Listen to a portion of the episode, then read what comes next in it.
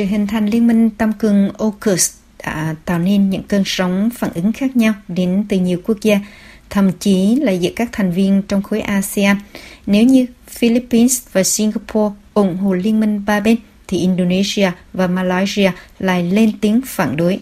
Trong khi đó, mặc dù không tuyên bố chính thức, nhưng nhiều chuyên gia cho rằng sự trung lập của Việt Nam có thể ngầm hiểu là một sự chấp nhận và ủng hộ AUKUS. Để tìm hiểu rõ hơn lập trường từ Hà Nội, mời quý vị lắng nghe cuộc phỏng vấn giữa RFI tiếng Việt và tiến sĩ Nguyễn Hồng Hải. Ông là nghiên cứu viên của Trung tâm Tương lai Chính sách thuộc khoa Nhân văn và Xã học, Trường Đại học Queensland, Úc Châu. Lời đầu tiên xin cảm ơn ông đã nhận lời tham gia phỏng vấn. Thưa ông, cái đây không lâu trong một bài viết được đăng tải thì ông đã cho rằng sự trung lập của Hà Nội có thể được hiểu đó là sự ủng hộ của Việt Nam đối với dự án hàm đuôi tàu ngầm năng lượng hạt nhân của Úc cùng liên minh AUKUS. Vậy dựa trên cơ sở nào để khẳng định được điều này ạ? Vâng, cảm ơn chị. Trước hết thì um, tôi xin uh, cập nhật thêm rằng là thế này, ngày 22 tháng 11 vừa qua đó, sau hơn 2 tháng hình thành AUKUS, Bộ trưởng Quốc phòng Úc Peter Dutton đại biện lâm thời Mỹ Michael Goldman và cao ủy Anh Victoria Chido thay mặt chính phủ ba nước chính thức ký thỏa thuận trao đổi thông tin nhạy cảm về hệ thống động cơ tàu ngầm hạt nhân, hiện thực hóa một bước thỏa thuận AUKUS. Trở lại cái câu hỏi của chị, theo tôi thì có bốn cái cơ sở chính để nhận định sự ủng hộ ngầm của Hà Nội đối với Liên minh AUKUS. Thứ nhất, chính sách đối ngoại của Việt Nam là đặt lợi ích quốc gia dân tộc lên trên hết.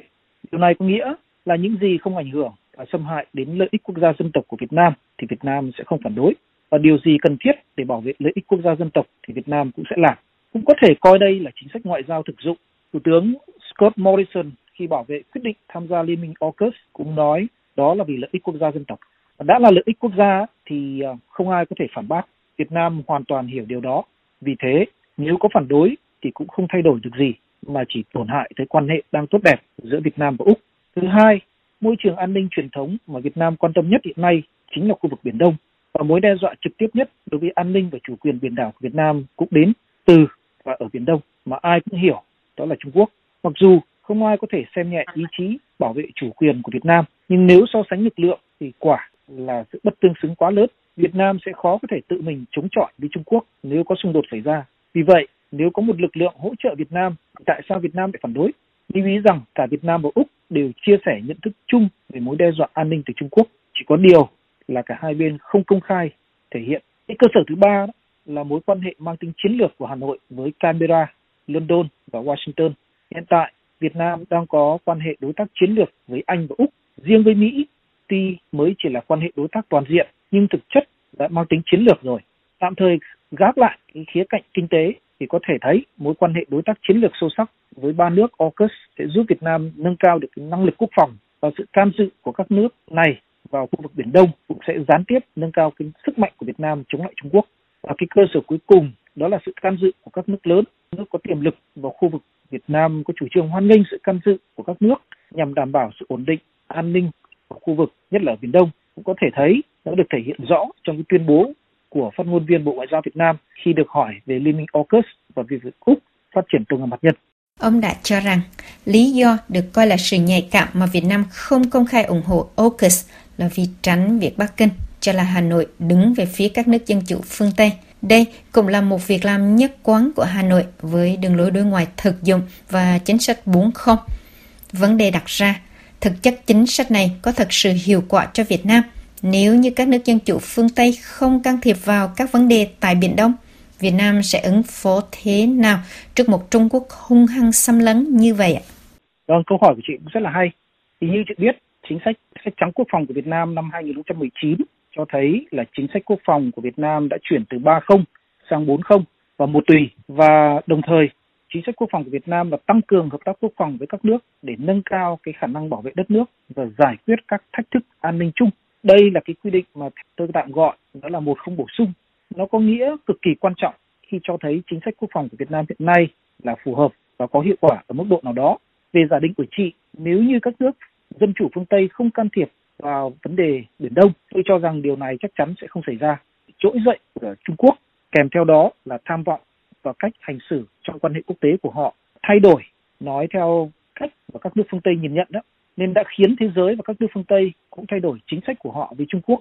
Sân chơi và sàn đấu mới trong thế kỷ 21 đã được xác lập, đó chính là khu vực Ấn Độ Dương Thái Bình Dương rộng lớn, trong đó khu vực Biển Đông là trung tâm nên cả thế giới, đặc biệt là Mỹ, Anh và Liên minh châu Âu với tư cách là một khối hoặc từng nước riêng lẻ trong EU như Đức, Pháp cũng đang dồn mắt theo dõi và điều chỉnh chiến lược của họ vào khu vực này.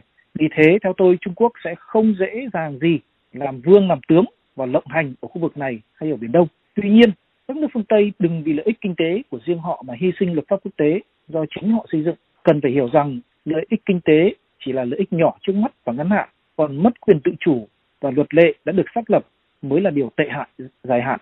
Các nước phương Tây và chúng ta cũng đừng ai ảo tưởng rằng khi chế độ của Trung Quốc chuyển đổi thì họ sẽ từ bỏ tham vọng xác lập chủ quyền. Có thể nói sự hiện diện của AUKUS có tác động tích cực đến Việt Nam và các nước trong khu vực khi liên minh này được ngầm hiểu là để chống lại sự thống trị hàng hải của Trung Quốc ở Ấn Độ-Thái Bình Dương. Vì vậy, đã có nhận định cho rằng là sự im lặng của Hà Nội không phải là một sự lựa chọn mang tính chiến lược. Từ góc nhìn cá nhân, ông nhìn nhận vấn đề này như thế nào ạ? Vâng, thực ra thì nói một cách thẳng thắn là thế này. Chúng ta không nên quá tin vào bất cứ điều gì trong cái ngôn ngữ ngoại giao những gì các nhà ngoại giao nói chưa hẳn đã đúng với hành động trên thực tế họ làm. Đằng sau đó, và không nhất thiết cái gì cũng phải nói thẳng, nói thật. Hơn nữa, trong vấn đề AUKUS và việc Úc xây dựng lực lượng tàu ngầm hạt nhân, Hà Nội đâu có im lặng. Hà Nội đã thông qua người phát ngôn Bộ Ngoại giao bày tỏ quan điểm rồi mà. Ở đây, tôi đặt câu hỏi ngược lại một cách khách quan, thẳng thắn thế này. Nếu Việt Nam lên tiếng phản đối hoặc công khai ủng hộ, thì Việt Nam được lợi gì? Thứ nhất, tiếng nói phản đối có khiến AUKUS tan rã và Úc từ bỏ xây dựng lực lượng tàu ngầm hạt nhân khi mà điều này đã được khẳng định trong thỏa thuận AUKUS hay không? Thứ hai, lên tiếng ủng hộ thì Việt Nam có được các nước AUKUS hoan nghênh và được chia sẻ hay hỗ trợ về công nghệ tàu ngầm hạt nhân hay không? Từ xưa đến nay, ít nhất là từ khi Việt Nam thực hiện chính sách đổi mới, triển khai chính sách đa dạng hóa, đa phương hóa quan hệ quốc tế, Hà Nội chưa bao giờ lên tiếng ủng hộ hay phản đối công khai một liên minh nào cả. Hơn nữa, nếu bày tỏ ủng hộ cũng đồng nghĩa là Hà Nội đã gián tiếp phá vỡ cái chính sách không liên minh của mình. Thay vì nghĩ việc Hà Nội im lặng không phải là một sự lựa chọn mang tính chiến lược thì có thể cho rằng đó là sự lựa chọn mang tính chiến lược được không? Cách trả lời trung lập như vậy sẽ dễ dàng cho Hà Nội ứng xử với sự phát triển của AUKUS và việc Úc sở hữu lực lượng tàu ngầm hạt nhân, đồng thời để ngỏ cho khả năng hợp tác ứng phó với các thách thức trong tương lai nếu cần thiết. Ý nghĩa của một không thực chất và một tùy có điều kiện mà tôi đề cập ở trên đó là ở chỗ này đấy. Từ một góc nhìn khác, sự hình thành AUKUS và việc uh, Trung Quốc quân sự hóa các đảo tranh chấp khai thác tài nguyên hàng hải đã làm gia tăng căng thẳng khu vực và kiềm hãm quyền tự do hàng hải có tầm quan trọng sống còn đối với thương mại toàn cầu. Vậy nên, việc hoàn thiện Bộ Quy tắc ứng xử ở Biển Đông COC và bản tuyên bố ứng xử của các bên ở Biển Đông DOC lại càng khẩn thiết hơn bao giờ hết. Xin ông cho biết là tiến trình thực hiện DOC và đàm phán COC giữa khối ASEAN và Trung Quốc tính cho đến thời điểm hiện tại đã có những bước tiến nào đáng kể ạ?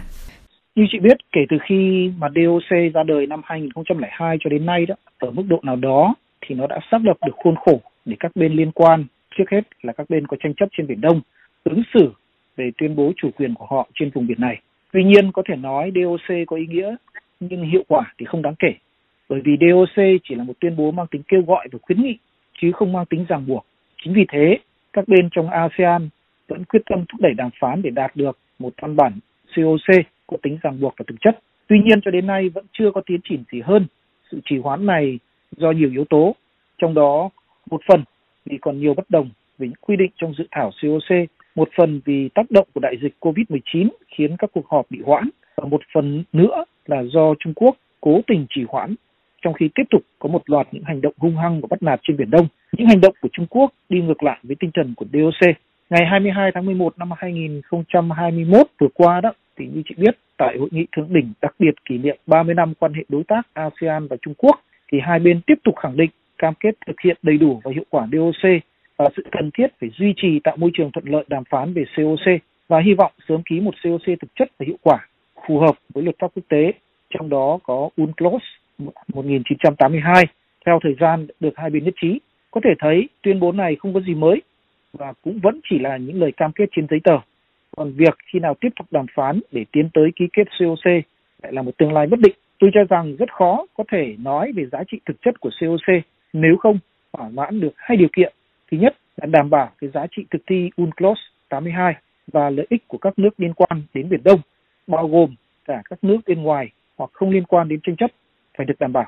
Và đây lại là hai điều cốt yếu mà Trung Quốc không mong muốn. Thực tế, Việt Nam cũng như là các thành viên khác của ASEAN đang đối mặt với tình thế tiến thoái lượng năng trong việc thể hiện sự phản ứng của mình với AUKUS. Một mặt, Việt Nam cần một đồng minh để duy trì trật tự trong khu vực và các xung đột tại Biển Đông. Mặt khác, Hà Nội cũng cần duy trì mối quan hệ với Bắc Kinh vì kinh tế.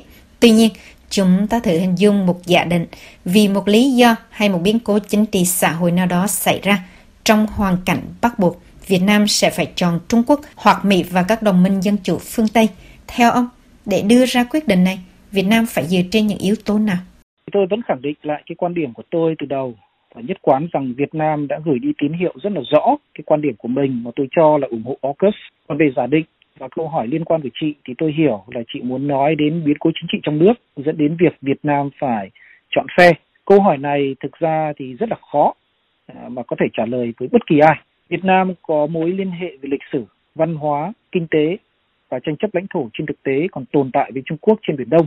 Đó là sự thật và hai bên đều thừa nhận điều đó. Có một vị trí địa chính trị chiến lược quan trọng của khu vực Ấn Độ Dương Thái Bình Dương với những diễn biến đầy phức tạp trong quan hệ quốc tế và ngày nay cũng là một phần của thế giới toàn cầu hóa và hội nhập quốc tế.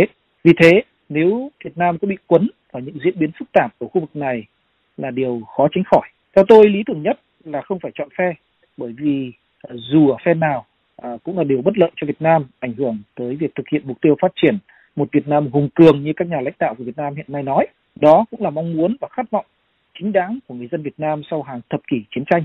Song theo tôi đó, điều quan trọng là dù bất kỳ trong hoàn cảnh nào, yếu tố quan trọng nhất để đưa ra một quyết định đối ngoại chính là lợi ích quốc gia dân tộc, trong đó chủ quyền lãnh thổ là tối thượng. Thưa ông, vậy thì trong những năm vừa qua, quan hệ song phương Việt Nam và Úc có những điểm nào nổi bật ạ? Nhìn một cách tổng thể thì quan hệ Việt Nam và Úc đã trải qua những thăng trầm. Song đến thời điểm hiện nay thì tôi cho rằng quan hệ song phương đang ở thời điểm tốt đẹp nhất kể từ khi hai nước thiết lập quan hệ ngoại giao năm 1973. Hợp tác song phương toàn diện trên tất cả các mặt từ kinh tế, thương mại và đầu tư đến an ninh và quốc phòng, giáo dục và đào tạo. Hàng năm thì hai bên vẫn tiến hành trao đổi đoàn cấp cao và lãnh đạo cấp cao hai nước đều tranh thủ gặp gỡ, tiếp xúc trong dịp dự các diễn đàn đa phương. Sự tin cậy chính trị ngày càng tăng giữa đôi bên.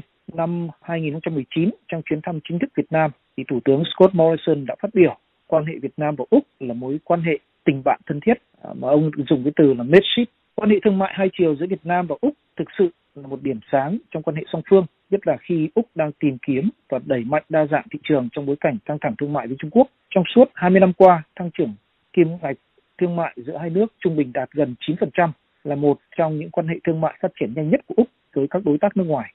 Hai nước đang nỗ lực xây dựng và sớm ký chiến lược hợp tác kinh tế tăng cường, tạo động lực mới cho quan hệ đầu tư thương mại giữa hai bên, đặc biệt là giúp phục hồi kinh tế do tác động của Covid-19. Trong thời gian đại dịch Covid-19 diễn ra thì hai nước đã có những hỗ trợ cho nhau. Ngoài ra thì từ đầu năm 2021 cho đến nay thì dù đại dịch diễn biến phức tạp, song lãnh đạo và quan chức cấp cao hai nước vẫn duy trì tiếp xúc và trao đổi. Đáng lưu ý là cuộc điện đàm giữa Bộ trưởng Quốc phòng Việt Nam Phan Văn Giang và Bộ trưởng Quốc phòng Úc vào tháng 11 à, năm 2021 vừa qua đó.